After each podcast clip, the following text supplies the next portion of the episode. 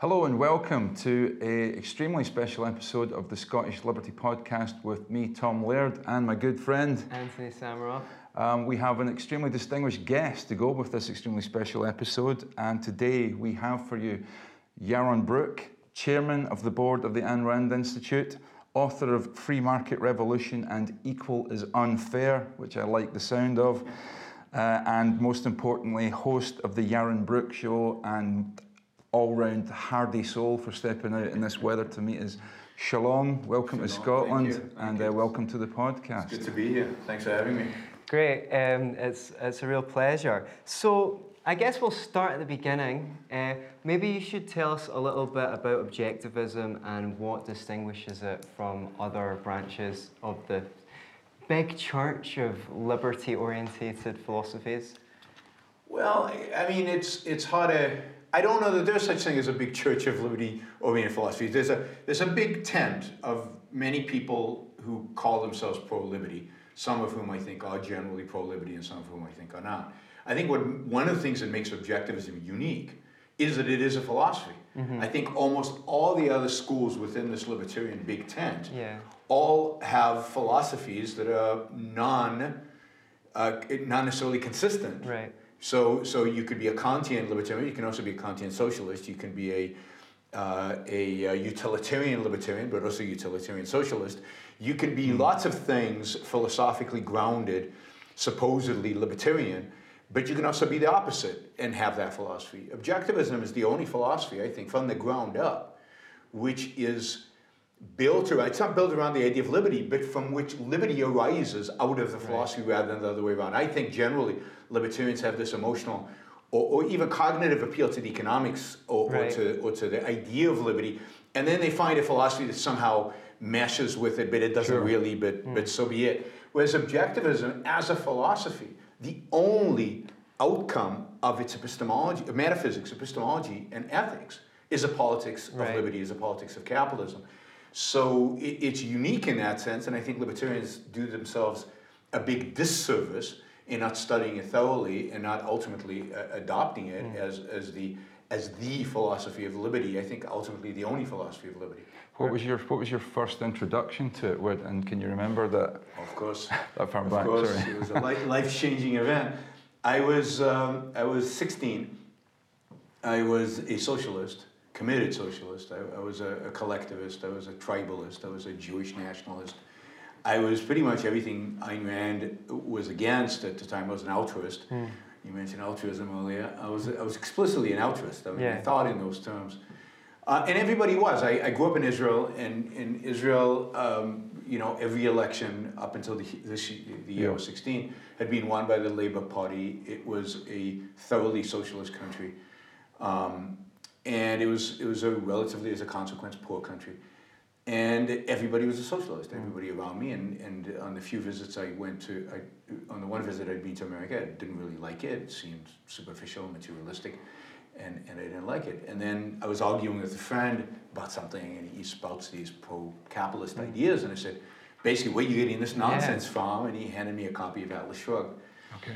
And I spent the next few months reading Atlas Shrugged and, and fighting it and arguing with it and debating it and yelling at Ayn Rand and throwing the book on the on the wall and because it was changing my life. It was it was shaking every foundation I had. Okay. And uh, by by the time I'd finished that book, I guess by the end of the summer of uh, of 1977, uh, I was hooked, and I was convinced she was right. I'd been wrong my entire life. Everybody around me was wrong. Yeah. And uh, since then, I've, I've basically spent my life studying her ideas. And then if I never answered your question about what is objectivism, so we can get back to that. But I basically spent the, the, the you know 40 years since studying the ideas uh, and and and uh, you know reading more of her books and trying to figure out exactly Yeah. what it all meant and how it connected to life. When you say, you know, when people object to altruism, you know, the first reaction of most people is, what could you possibly have against altruism? Surely that's a good thing. How do you how do you define altruism? How did Anne Rand define altruism? Well, she defined altruism the way philosophers have defined altruism. That is, in, in common parlance, people pretend that altruism means something else. Yeah. They all know it doesn't. Okay. Because deep down, we all know we're kidding ourselves when we think altruism is just opening doors and being nice to people and so on. Altruism means living for the sake of other people. Altruism is the ideology that says other people are more important to you than you are to you. That your moral focus, your ethical focus needs to be the well-being of other people. Um, it means that if you, if I help somebody in the street and I feel, and I do it out of a sense that oh, this will make me feel good, it's not moral. Hmm. It has to be an act of selflessness hmm. to be moral. So altruism is built on a foundation that the other is always more important. Altruism means other-ism, yeah. the ism of others, right? So your whole moral focus is on the other person. It's not about being nice and polite and friendly and helping people when you want to help them or when, when there's a value to be gained yeah. by helping them. It's about sacrificing yourself. It's about putting yourself on the cross for other people's mm. sins. Okay.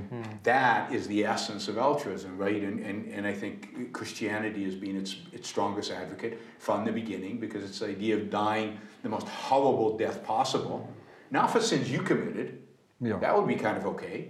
No, for sins other people committed, you, you're pure, you're yeah. completely innocent. Now, that is not an act of heroism, that's an act of moral cowardice because the purpose of morality is to help you live, mm. it's to hmm. guide your life not to help you die for the sake of yeah. what? But at least in that instance, it was voluntarily as opposed to enforced upon you by some sort of uh, collective idea of what you should or how you should behave. It doesn't matter. See, this is my this is my argument with libertarians. If we're talking about morality, then politics is a different issue. Politics is about what we force people to do, don't force people to do. But morality is about what we should do with our lives. Okay. Yeah. And to me, that's much more important than politics.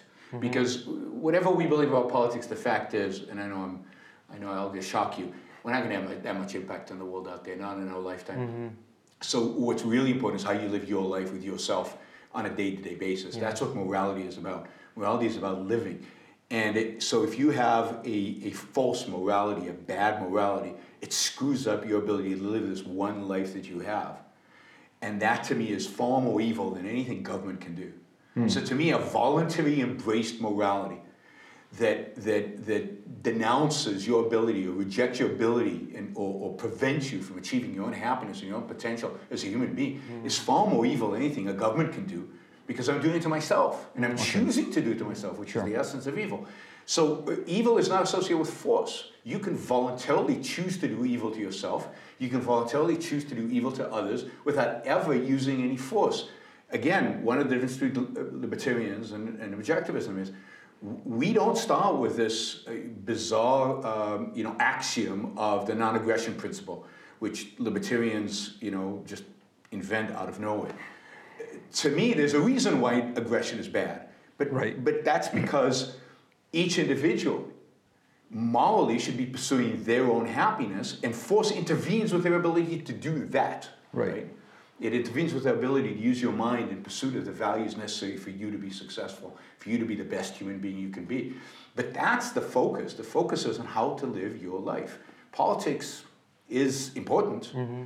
but it's one level above in a sense of the hierarchy. It's, it's one development beyond morality. So I condemn altruism. To me, the damage, for example, the moral damage the Christian church has done far exceeds anything the state has done. Hmm. Yeah, and it's uh, what I love about Ayn Rand's philosophy. She calls a philosophy for living on planet Earth. And I've gained so many insights. I remember one of her insights was this idea that if you do something bad, but only I know, that shows such disrespect to your, your self esteem. It's the worst thing yes. that you know that you've done something bad because um, you should value yourself enough to care that you compromise your own integrity. So we talked about the fact that. Um, Ayn Rand didn't like people philosophizing midstream. Uh, to, to begin yes. with the to begin with the initial, uh, you know, what are we? How?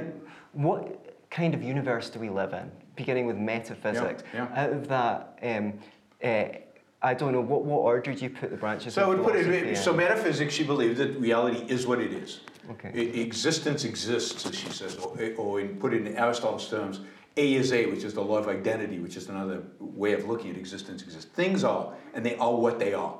They're not what you wish they are, and not what some other consciousness external to us creates or wishes they are. They are what they are. Reality is what it is. And we have the tool, this is epistemology, to know that reality, to know what's fact and what's, what's, what's, what is real and what is not. And that is our reason. So we have, we have the capacity to reason, which is the capacity to know reality as it is, right? Not as we invent it. So again, one school of thought says, no, reality is what you make it up to be. Or your senses never actually observe real reality because it's filtered through your mind, so you're making, in a sense, you, you've created, a, your senses are creating a separation Yeah. between your reality, which is just bizarre. Because the whole point of evolutionary is to have senses is to give you info You mean- about the about world the out world, there. yeah. And it's not so so and, and reality is not what you your wishes Mm-hmm. are. It's not what your emotions dictate. There's only one tool of cognition, of knowledge for human beings, and that is reason.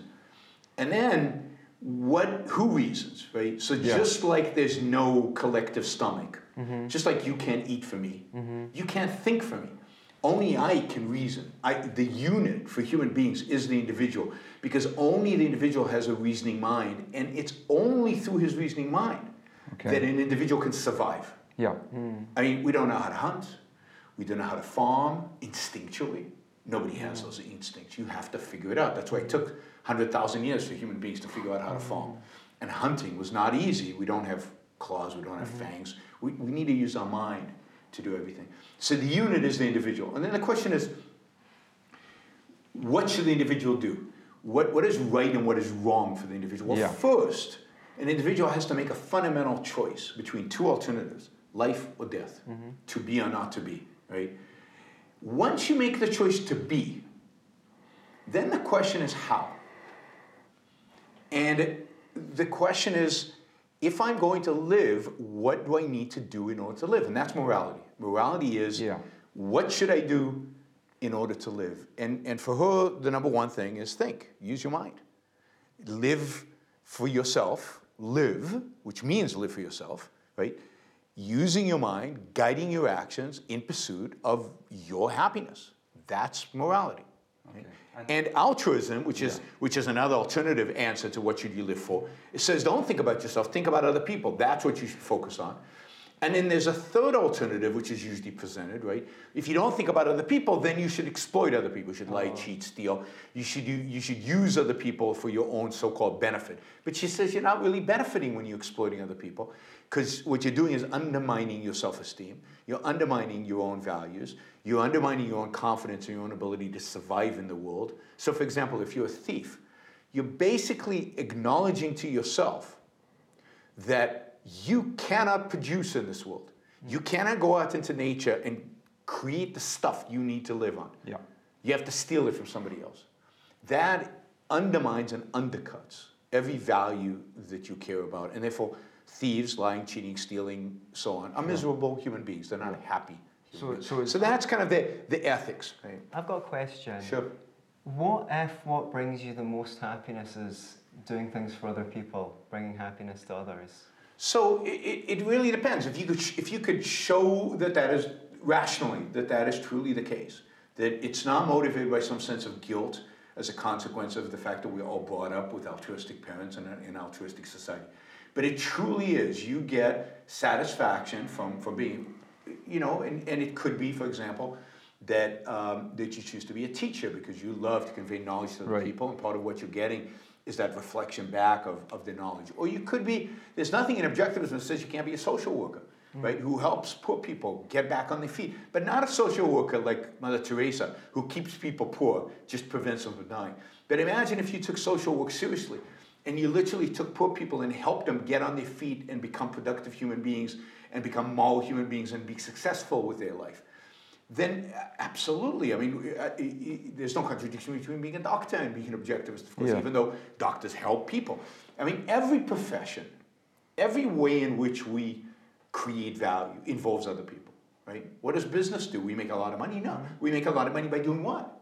Providing. By Providing providing. Yeah. you know, services and goods that other people want that imp- improve the lives of other people. Now, that might not be our initial motivation, but that's the only way to be successful. So Hmm, I think a lot of entrepreneurs are Yeah, they wanna change motivated by world. creating things that will serve others. absolutely, but they don't. Th- I don't think anybody really thinks about that. I mean, they don't think in terms of serving others. Not really. Not at the end of the day. What do they think of? They think of the challenge of what they're trying to create. Right. They think of the fun of it. Steve Jobs did not wake up every morning and say, "How can I make the life of Yaron better?" He didn't Yeah. give one iota about me. He woke up every morning thinking, "How can I? How can I make beautiful, efficient, productive, amazing stuff that Yeah. people will enjoy?" Yeah. But his focus was on the stuff that he was making. And every successful entrepreneur, at the end of the day, his focus is on the productive process, on the beauty, the fun, the enjoyment, the excitement, the challenge of building and making stuff. And yes, it helps other people, and that's satisfying, but that's not what drives them. But anyway, there's no there's no contradiction between the idea of helping other people and attaining your own happiness. And certainly in certain professions, the essence of the profession is to help other people. And there's, there's nothing wrong with that if you do it rationally. For Rand, everything needs to be measured by, you know, by whether it's rational or not. Because so much, so people tell me, well, of course I help the poor because it makes me feel better. But I always ask them, why does it make you feel better? Yeah. Feelings are not primaries. Feelings are not tools of cognition. Does it make you feel better because you phrase. because you've grown up with Christian guilt and now it appeases that guilt, guilt you should never had. So go and see a therapist, Mm-hmm. get rid of the guilt, and then see if you feel better, if you feel good when you help the poor. So what's is evil then merely what is irrational or what is destructive behavior, destructive thinking? Is that is that the yes, essence, of essence of, evil, Ayn Rand said the essence of evil is evasion. It's, it's, it's ignoring truth and facts and, and, and, your, and your rational faculties. Yes, the irrational is not the mistaken. Mistaken, everybody can make mistakes. That you don't place moral judgment on a mistake. But the irrational, which is evasive, which rejects facts or ignores facts or chooses not to focus on, on, on facts and reality, Yeah. that is the essence of evil. And every other evil, every other evil is a consequence of that act of evasion. So is, would the slightly flippant, but would the only difference between objectivism, let's say, and Satanism be that that you it's based on reason and not mysticism? But I mean, I know a lot of guys who would say, "I'm a Satanist, but I don't believe in this actual Satan any more than I I, believe in an actual God." Satanism strikes me as, as being nihilistic, right? What's Right, the point of being a Satanist other than to smash the status quo? It's not a positive ideology or positive philosophy, as far as I know, right? Yeah. And, and, and why would you use the word Satan if not to just slap people in, Yeah, in the yeah. face? So it's not a philosophy, it's not an ideology that actually promotes a certain behavior. It just says we reject Christianity, which Right. is fine. I- Yeah. But it's not good enough. You have to reject it for positive. Yeah. I'd say the difference between Rand and, and somebody like Nietzsche, a real philosopher, is that Nietzsche says, you know, at the end of the day, what's good is, is what is will, what is, in a sense, what the emotion dictates. And where Ayn Rand rejects Nietzsche is by saying, no, what is good is what is rational, what is good is what, what is the product of the cognitive mind. I think what I noticed is the difference between the Satanist philosophy is it just took the first bit. Um, uh, you do, do, live your life for yourself, but it missed the important bit, which was neither sacrificing yourself to others nor others to yourself. And Satanism drops the nor others to yourself part. That's probably true, and so does Nietzsche in a sense. Yeah. And and but also, live your life for yourself. What does that mean? Hmm. Right? There's huge amount of content in what it means to live your life for yourself. What kind of a being are we? What kind of what is our nature? And unless you delve into that question, then you're stuck being an emotionalist, either a hedonist or a nihilist, mm-hmm. Uh, you know, exploiting other people or just living for the moment. And in any way, you're not living for yourself because indeed, hedonism is destructive, so is nihilism, so is any. You, there's a, you know, we're a certain biological being, right? We're, with food, we kind of have an understanding that certain foods are bad for us and certain foods are good for us. Now, we still don't have the science to tell us exactly which is which, right? We're still struggling with it, it's hmm. complicated. But we know that some things are poison and some things are good what I would argue is that's true of, of, of every aspect of human nature, right? So, as a cognitive spiritual being, if you will, as, as, a, as a being with a consciousness, some actions, some ways of using our mind are good and some are bad and evil, uh, just like poison. So, but you have to, in order to figure out what is good for you, not just go by your emotion. you have to actually examine human nature, think about human nature, figure out, and come up with an ethics, come out with values and virtues to guide behavior that leads to ultimately to human happiness. And that's what Ayn Rand has done. Sure. So, talking about a philosophy that's contrary to Kant, uh, to Rand's, you mentioned Kant before. Kant consi- uh, Rand considered Kant's philosophy evil, Yes. but not a lot of people understand why, and that might be something that interests the Ayn Rand enthusiasts listening. Sure, I mean, I think that the two primary ways she thinks his philosophy is wrong, and then I'll get to why, why she thought it was evil, uh, and why he, she thought he was evil, not just the ideas. Um, one is that Kant rejects the idea of the pursuit of happiness. He rejects the idea that the purpose of morality is the pursuit of happiness. On the contrary, he is very suspicious of happiness because happiness is probably a sign of self interest, and he rejects self interest as, a, as, as i- in morality completely. Your, your purpose, again, morally, is to be selfless or to be guided by certain categorical imperatives that somehow are in your mind, and in that sense, he's a bit of a mystic. They're somehow encoded in your mind, and you know what they are. I often wonder what you know rapists and murderers why they didn't get the categorical imperatives, right? But they, Yeah. you know, but you you- you're supposed to find them and you're supposed to execute out there. So, but but they're all focused again on other people. They're all focused on serving others, Yeah. not. And again, if you think of yourself in that context, then it doesn't count as morality. So it has to be selfless. So he rejects the great one of the great achievements of the Enlightenment, which is the pursuit of, of happiness. But more fundamentally, what he rejects is the idea that reason, reason actually gives us information about reality as it is.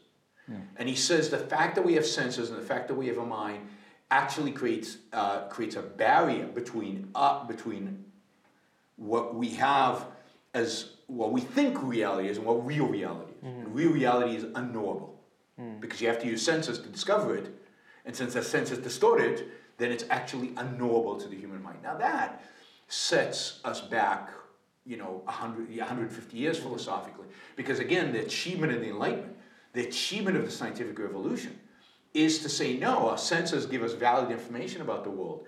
No, our reason makes it uh, possible for us to understand the world, Yeah. to understand the physical world. This is how we can build these inventions. This is how we can do the equations that actually work in explaining the movement of objects. Uh, you know, this is how we can do biology and chemistry and all these things that are just coming out in the in the 18th and 19th century. And Kant says, well, not really. That, that, that's all we've convinced ourselves, in a sense, that that's what's real reality out there. But but it's not. It's just inside our head, and that ultimately leads to you know. Uh, uh, disastrous philosophical consequences from Hegel to Schopenhauer to, to, to Marx to, uh, to Nietzsche and ultimately to, to postmodernism today. Every aspect of that is ultimately can be, can be shown has its core in Kant's philosophy. And the reason she thought he was evil is she believed he knew what he was doing. That is, she believed, and in the Critique of Pure Reason in the introduction, he says something like, I'm writing this book in order to save faith from reason. Right, okay. That, and so she believed that he knew what he was doing, that he was purposefully undermining and undercutting the great achievements of the Enlightenment. He was undercutting reason and he was undercutting individual happiness. And to do that, and to be conscious of that, to basically drive humanity towards a, towards a philosophy that ultimately belongs in the Middle Ages and the Dark Ages, a philosophy that ultimately has to rely on faith in one way or the other, and uh, uh, uh, on altruism, on, on sacrifice to others, which ultimately leads to collectivism. You know, she thought that was the uh, the ultimate evil. And if you if you there's a book by Leonard Peikoff that I highly recommend uh, called The Ominous Parallels, where he actually draws out the consequence of Kantian philosophy through the ages and shows its link both to communism and fascism, and how these are basically the unavoidable consequences of Kantian philosophy. And, and if that's the case, if that's true, then I can't think of ideologies that have killed more people than uh, communism and fascism. And I'm interested to, to explore, I guess, from one soldier to another, when you were in the military, I'm guessing you weren't a, a, a, a objectivist. How, how I would, was. You were. I So how did that play out? I mean, in, a, in a, an environment which you're basically it's trained into you, you know, that you are part of a of one machine. You're a cog in that machine, and every cog has to do its part. Yeah. How did that play out? Did it give you, in some ways, did it give you an advantage in that environment, or did, or was it hard to reconcile? So absolutely, I think it gave me an advantage. I never took it seriously, Right. right? So I never took that that nonsense seriously. I spoke back to my commanding officers. I told them what I thought. I told them when I thought they were doing nonsense. Um, I, I think that sometimes it was appreciated, sometimes it got me in trouble. Sure. Uh, the Israeli army might be a little bit more different in the sense that it, it, at least to some extent, respects that. But I never, I never took this idea that I belonged to some machine. So see, remember, I was also drafted, so I didn't volunteer to go into the Right, military. okay. So I was drafted, and so I had no choice. But I decided when I was drafted that I would do a good job, that I would try to do my best, um, but that I would not not follow orders blindly, that I would not let them just collectivize me in that sense. And I stood out as a consequence. I think ultimately, ultimately, you know, they wanted me to be an officer, and I, I turned them down. I didn't mm-hmm. want to be an officer. They wanted me to stay in the military, and I didn't want to because I stood out as somebody who who, who you know, pushed the envelope a little bit and challenged things, and, and Right. but also did stuff, moved things along, and, and actually and actually got stuff done. So, I, I, I think I think to the extent that a military allows you to do that, to be an individual, to the, that extent, it's going to be a better military than one that forces you to conform Okay. and forces you to be part of a team, and you're not supposed to think for yourself, and you're just supposed to follow orders. That's a dumb. That's a dumb army, and not an army that is going to lead to success. Okay. You have something? Yeah, sure. So maybe we can speak, uh, change subject a bit, um, staying in the realms of philosophy. Can you tell us a little bit about the objectivist position on free will? Sure. I mean, objective's position is that free will is is a is a foundational idea. It's it's an it's an axiomatic concept. You you you kind of you directly observe it. There's no proof of it. You can't prove existence. You can't prove free will. Free will is there. It is it, it is it is also you know one of the features of an axiom is that in order to try to disprove it, you have to use its existence. Same with free will. You- Yeah. you know, it is, it is the foundation of what reason is and what thinking is and what, what, what, what reasoning means. It means engaging a certain faculty. We have this faculty of reason. Every one of us knows we can turn it off. Mm-hmm. When you wake up in the morning, you're kind of fuzzy. You, you know, it's tempting not to think, not to focus. And, and that's, a, that's a certain state that some people stay in. They never mm-hmm. turn it on. But that turning on is an act of will. That's the foundational idea, uh, or that's the, the, the essence of what free will means. It means turning on the, the, the, the observational faculty, the integration, integrating faculty, the faculty that actually thinks, that does cognition, that integrates, that, that acts. Um, and, and that is something we all can observe in ourselves. We can all we can always observe turning it off sometimes. Uh, You know, I don't want to think now. And, and literally shutting it down or about that. engaging with it, Yeah. or engaging it, right?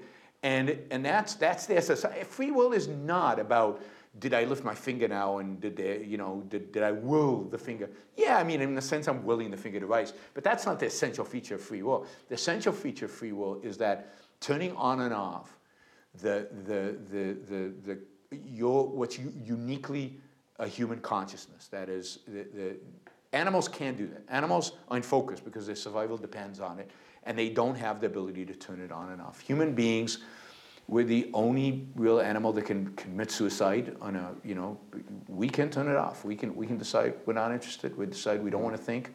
We can take our tools of survival. Our one tool of survival is our reason, and we can shut it down. A cheetah doesn't shut down speed. It doesn't say, oh, today I'm going to run slowly hmm. to catch the prey. It, it, it can't do that. It's an automatic play. We're not an automatic. There's something that makes us uniquely human, which is that ability to switch it on off. So what is it about the Marxists? They don't seem to grasp that, or do they just? Are they, is it some sort of cognitive dissonance where they go, "There's no such thing as free will. You're, you are basically your environment." Well, it's not. degree." It's not just a Marxist. It's everybody today, right? It's it's the it's. I mean, there's almost nobody in psychology or in philosophy who believes in free will anymore.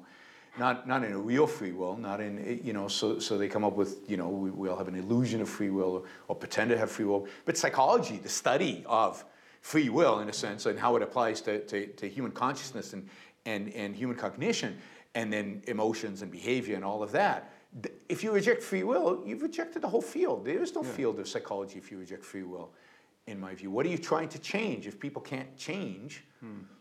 will themselves to change, then what are you changing? So, um, you know, anyone, anybody from Sam Harris, who, who, who I'm sure everybody knows, is, Yeah. is, is against free will, to, to many modern day philosophers, to people who present themselves as scientists because all they can think of is atoms banging against each other, you know, kind of Hume's billiard balls. That's all they can think of. Causality is just billiard balls bouncing around.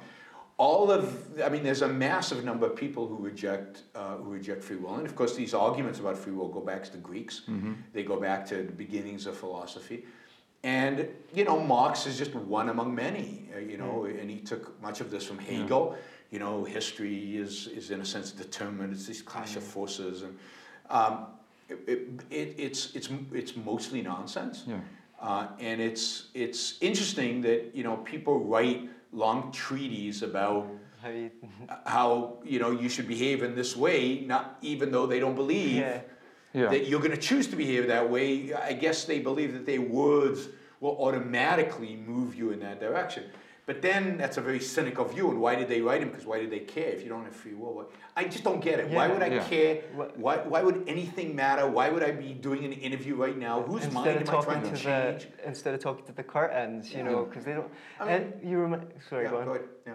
You reminded me of an anecdote mentioning Sam Harris. I was not long ago away with my brother for my dad's 80th birthday, and I was listening to a podcast from Sam Harris, and I kind of almost threw down the headphones and I turned to my brother and said, It's so annoying because Sam Harris is an advocate of meditation, right? And one of the things he says is if you pay attention significantly, then you'll be able to observe that everything just arises spontaneously in your head and you don't have any free will. And I was like, who are you asking to Of course. Who are you asking to to r- And ease then, off and and, then he observe if you that? observe, if you observe, if you observe carefully, then you discover there is no you. We're all just one. Right. Who's you, how can you observe you not being you? It the whole thing is goobly-goo, right? Yeah. It's it's it's it's and he's a guy who advocates for reason and logic, Mm. and yet these arguments are illogical in a simple way. This is Yeah. not even complicated illogic. I actually used the, the. Randian term to describe it, which is the stolen concept. Yes. Because how can you say Yes. to, to someone, relax and just observe your mind and you'll see things arise?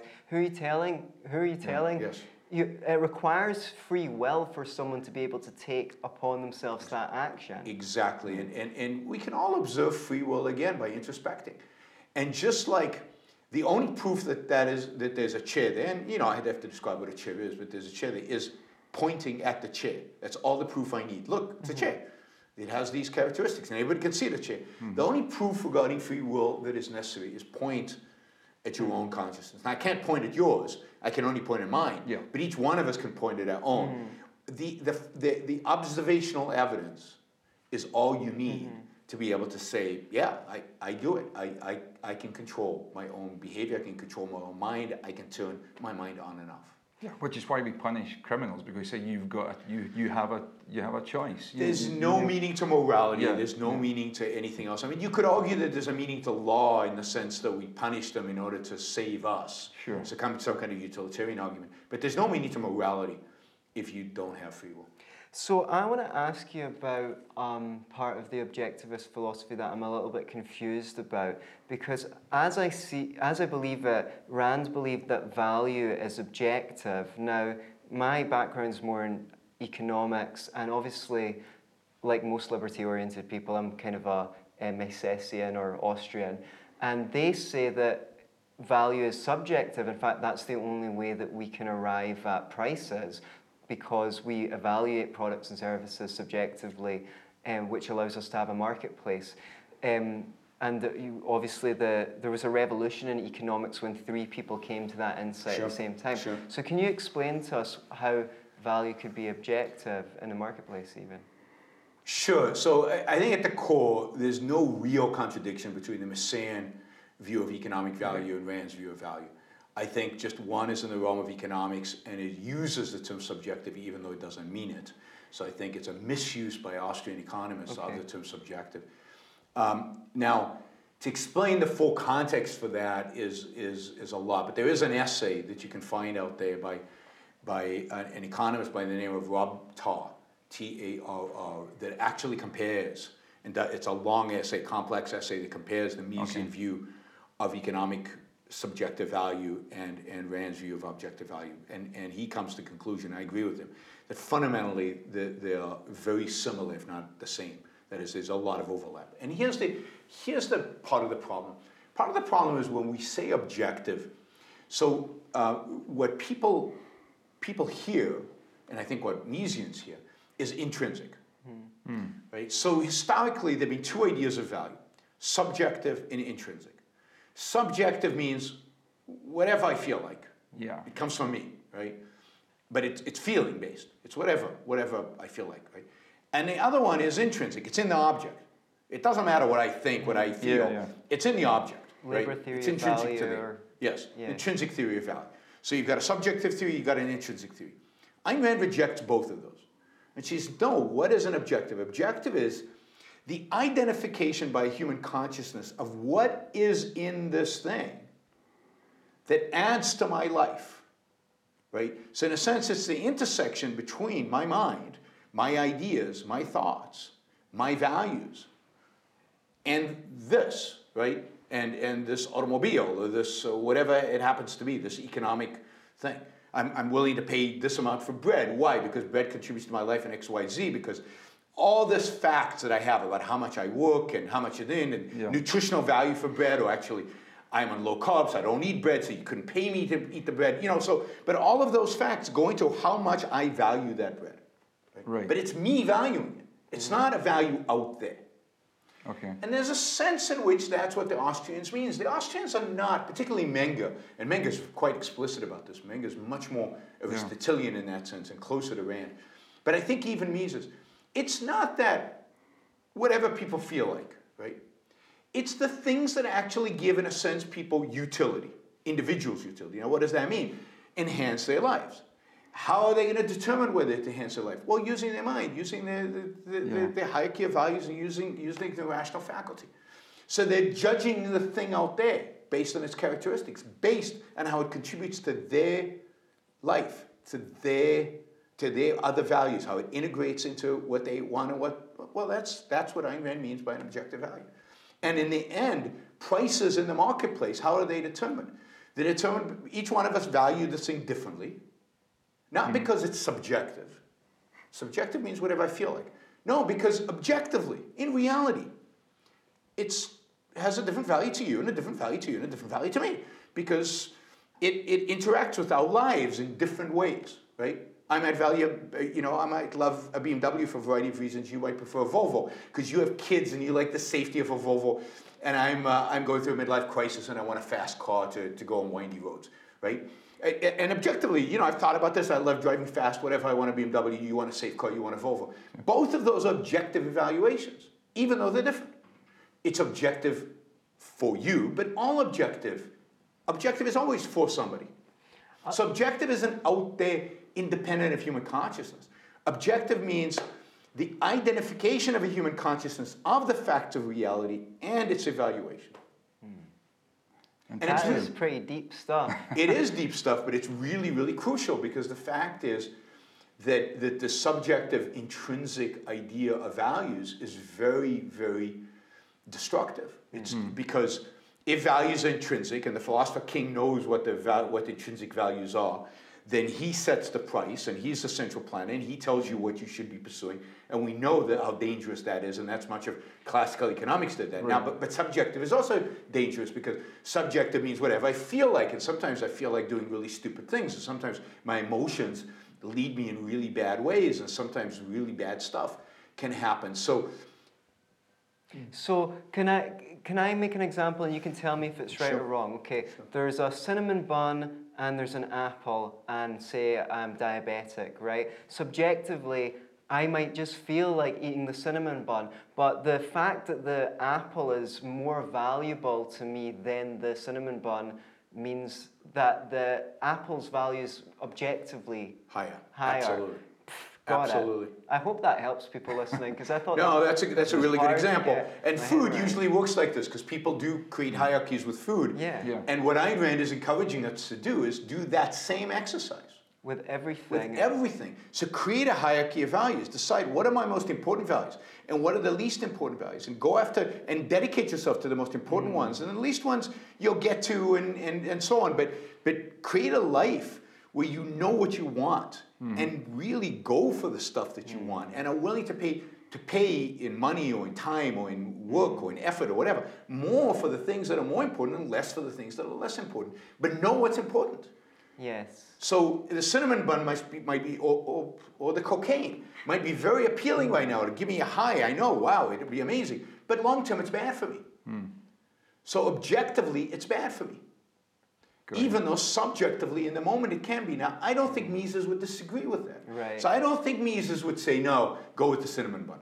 Okay. He would, I think he would say, objectively, the, the apple. Now, he would say, some people don't go through this calculation. Hmm. Fortunately, unfortunately, some people are not diabetic or some people are not thinking about it. So, in the marketplace, the cinnamon bun might be more valued than the apple In terms of price. in terms of price because there's more demand for the cinnamon bun because people have not gone through that exercise. Mm. But I would, I, I'd still be willing to be in a position, not of a central planner, but of a moral philosopher and mm. say, stop for a minute and think about it. Do you really want to spend all that money on a cinnamon bun when you could have an apple, mm. right? So it's, it's not an excuse. The fact that I'm saying that apple's more valuable for your health in that context does not give me an excuse to dictate to you what you should eat.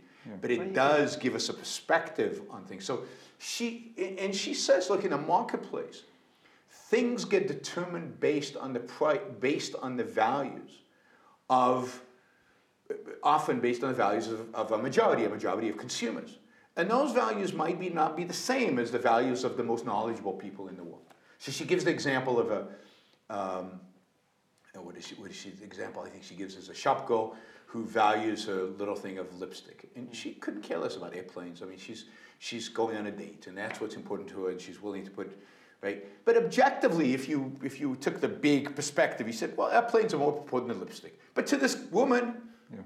the lipstick's more important than an airplane, objectively. Hmm.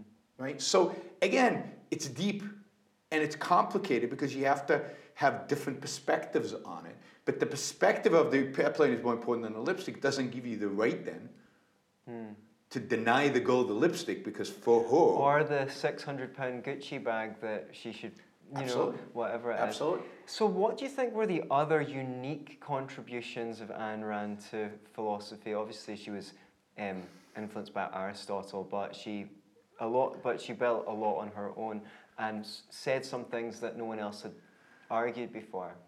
I mean, I think she is the most unique philosophical thinker, you know, since Aristotle. Mm-hmm. So I think That's a bold assertion. It's a very bold assertion. And I'm not, granted, I'm not a philosopher, I'm not an expert on philosophy, so take it with whatever grain of salt you want. But everything I've studied in philosophy, in philosophy, she is unique, she's innovative, she, she completely, and this is why they hate her, I think, in the philosophy departments, because she completely turns the field upside down. Mm.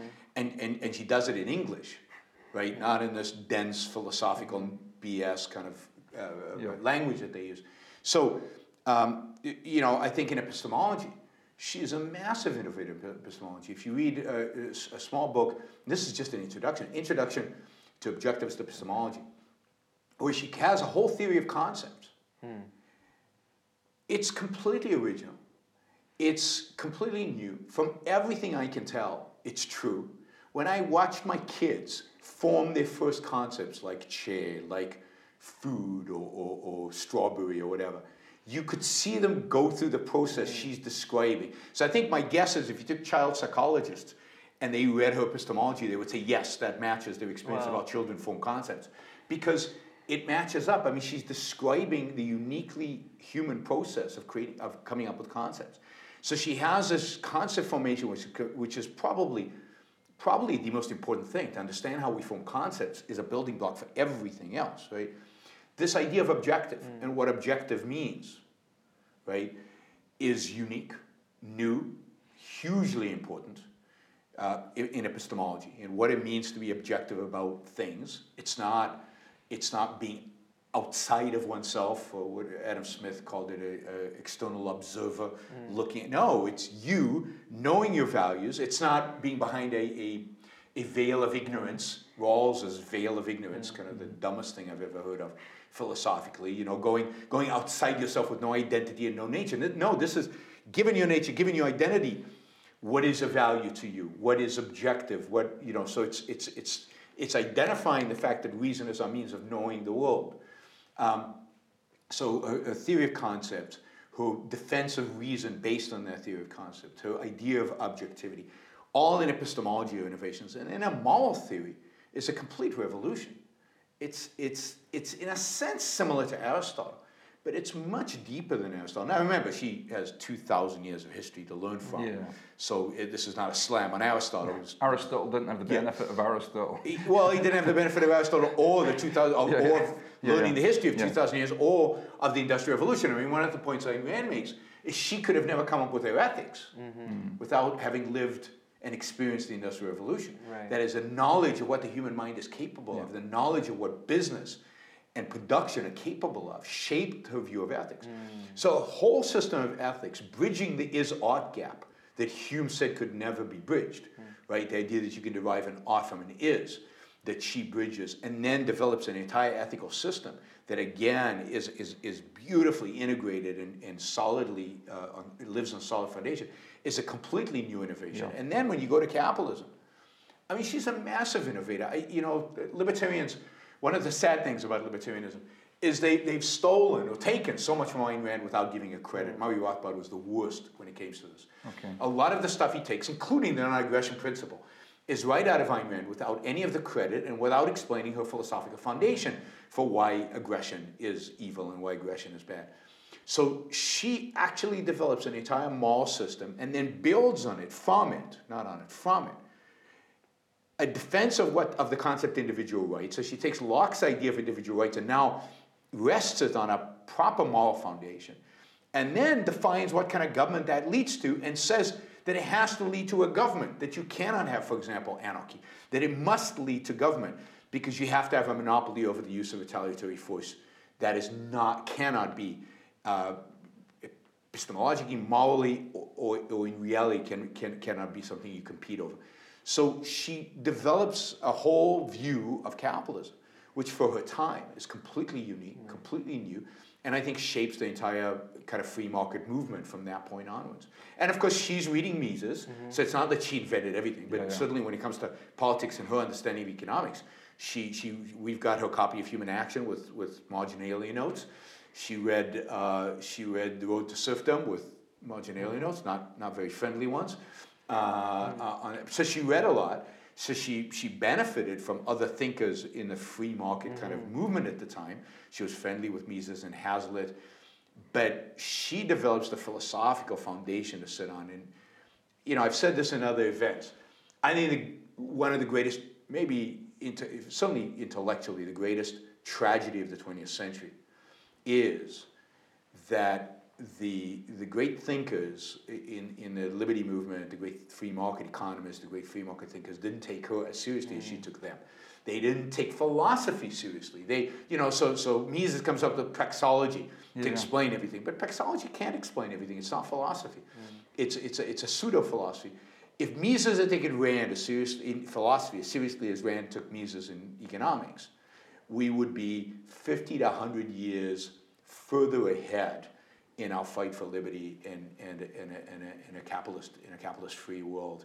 And the fact that they rejected her and they rejected her ideas, they rejected her philosophy, didn't take it seriously, they didn't engage with it. Mm-hmm. Right? They just said, ah, right, we like that Atlas Shrugged, but we don't, you know, the ideas, we don't want to that I think has mm. retarded the liberty movement uh, for generations. Okay. One of the things I really love about seeing videos with Rand is she'll be asked a question, a critique of capitalism or something like that, and I'll have in my head what I would come back with, and she always has a stro- an extraordinary answer I never would have thought of. She really does come from things from a different angle from everyone else. Completely, from almost always a philosophical angle, a yeah. moral angle, rather than just an economic and, angle. And yeah, and she has that ability of saying, right, let's start at the beginning. First, we need to do this sequentially.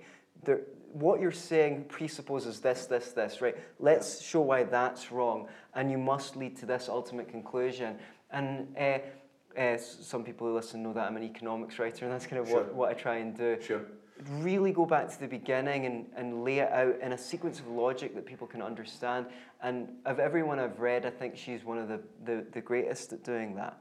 So when we had uh, Dr. David Kelley from the Atlas Society Sure. on one, one time, you asked the question, uh, Alan Greenspan, what went wrong?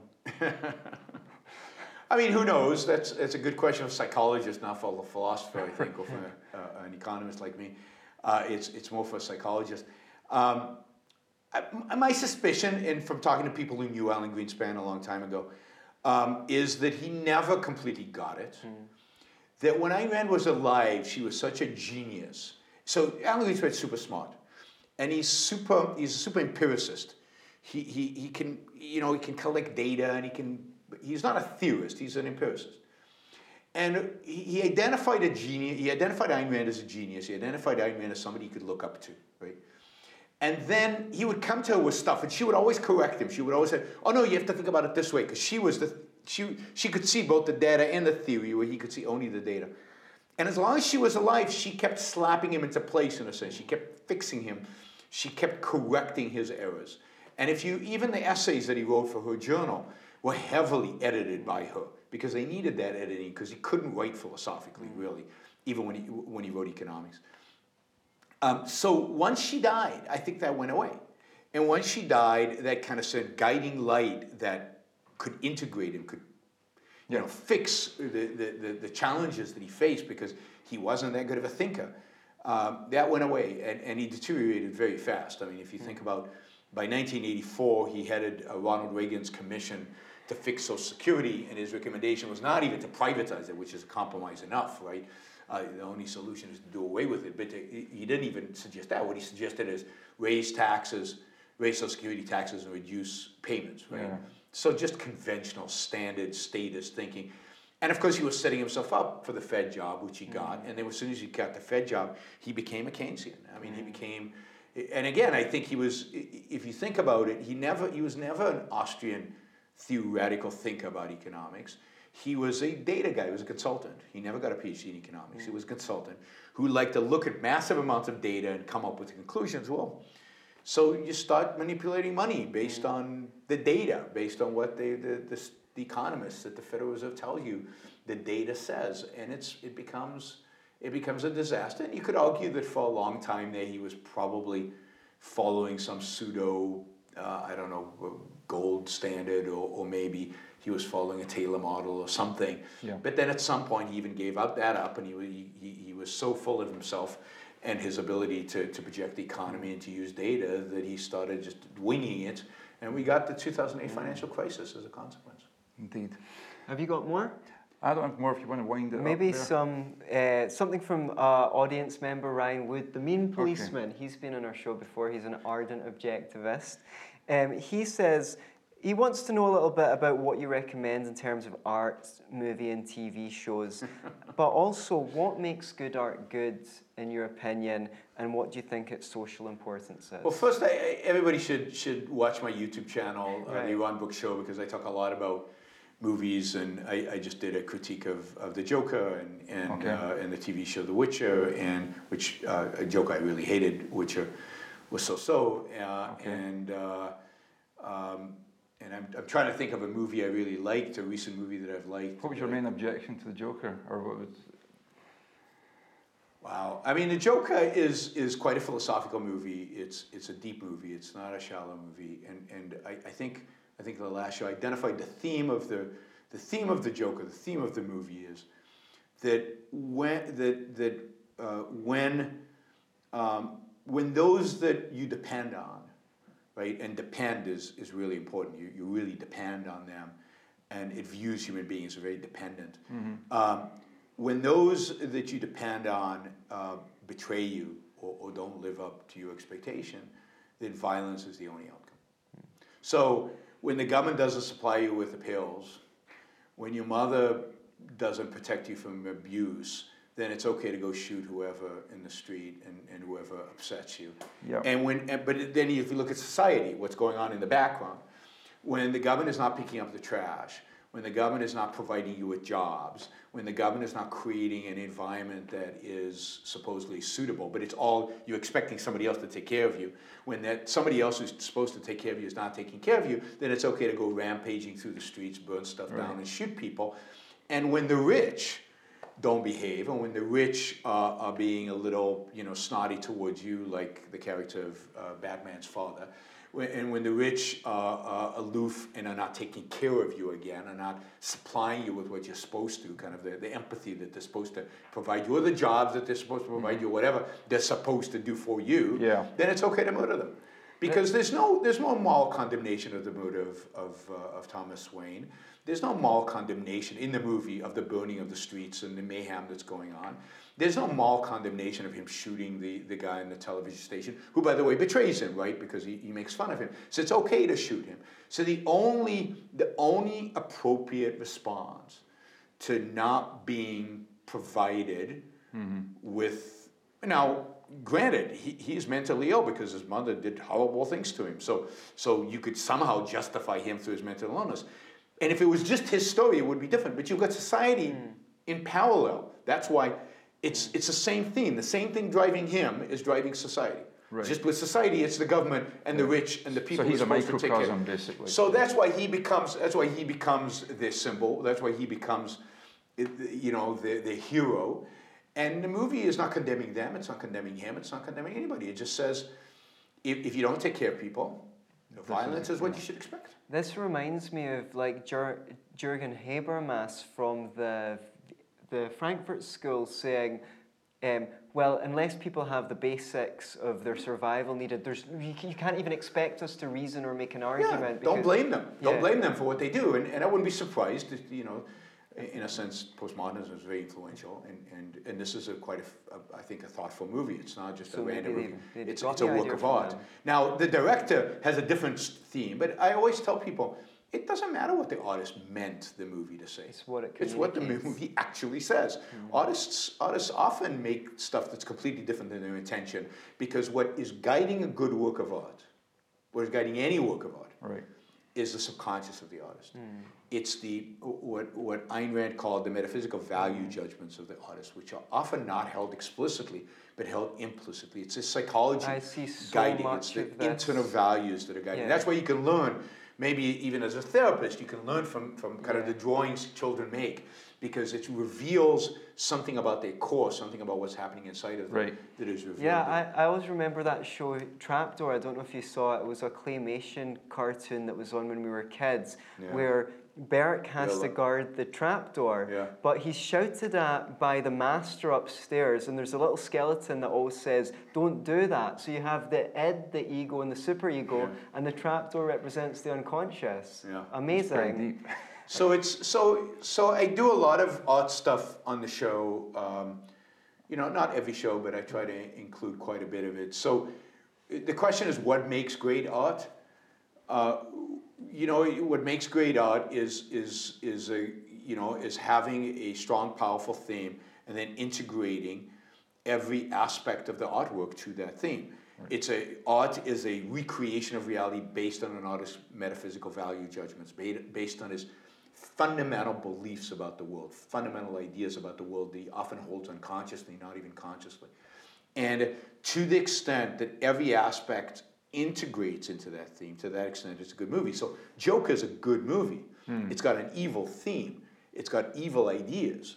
But it's a great movie. I mean uh, if you think about dostoevsky dostoevsky's books are amazing literature. Hmm. they are evil in their theme right? The, the, the, the, the anti-reason they're anti-individualism they're anti-individualistic morality. The whole point is, is and they're pro-religion in the end. But they are so beautifully integrated towards that evil theme that they're great works of art.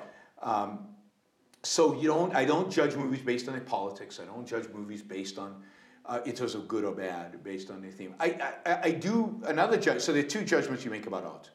One is it good, mm. and for that, by the way, I think you have to be an expert. I think 99.9% of people have no clue mm. what good art, what bad art is, and shouldn't because it's not their area of expertise. They, you can study it. It's like painting. What makes a good painting? Well, painting's like a, it's, it's conveying ideas through color and through shapes. And wow, you really have to think about how, how is this artist using colors, shapes, what is the idea? I mean, there's a lot of work to be done to figure out if a good painting is a good painting or if, or if it's a bad painting. Experts, you know, that's why we need experts, right, to teach us how to do that. So uh, I think the one evaluation is a good or bad. It's very difficult to make, and most people can't. The other question is, did I enjoy it or not? Yeah. And then why did I enjoy it? And that's a different evaluation. So I enjoy movies that I think are eh, mediocre. I hate movies that I think are really good, mm-hmm. like Joker. I didn't like Joker. I didn't enjoy Joker. There was nothing about Joker to enjoy. But it was a, I have to say, I think, to the extent that I'm semi expert, I think it was a good movie. Yeah. But I didn't enjoy it. Right? Okay. So y- you can have these different valuations, right, based on the theme, based on the, the, the enjoyment value of, of, of a mm. particular of a particular movie. So I have opinions about a lot. I watch a lot of movies, a lot of uh, well, I watch a lot of old movies, but I watch a, mm. lot of TV shows. I have opinions about almost all of them. Mm. Um, and I, I, I love sculpture. I love painting. I love classical music. I like I like not love popular music. So I, you know I have a hmm. wide array. I think a life without art is a poor life. Hmm, it's sure. it's a life not lived. You should surround yourself with beauty. Again, politics, we're not going to make any difference, but you can make a difference every single day in your life. Mm. You can you can be a happier or less happy person every single day. You you control your environment. You control how beautiful you make your home. You control the kind of career you pursue. You control what values you go after. You control the kind of women you sleep with. You control, to some extent, the women also control it. But you, you know, you control the things that are important to you in your life. That is a that is where you should focus your life. What happens in London or here in Scotland or in Washington D.C. has an impact on you, but relative to decisions you make about your own life every single day, it's minute. So focus on that. Focus on how to make your life the best life that it can be. Right.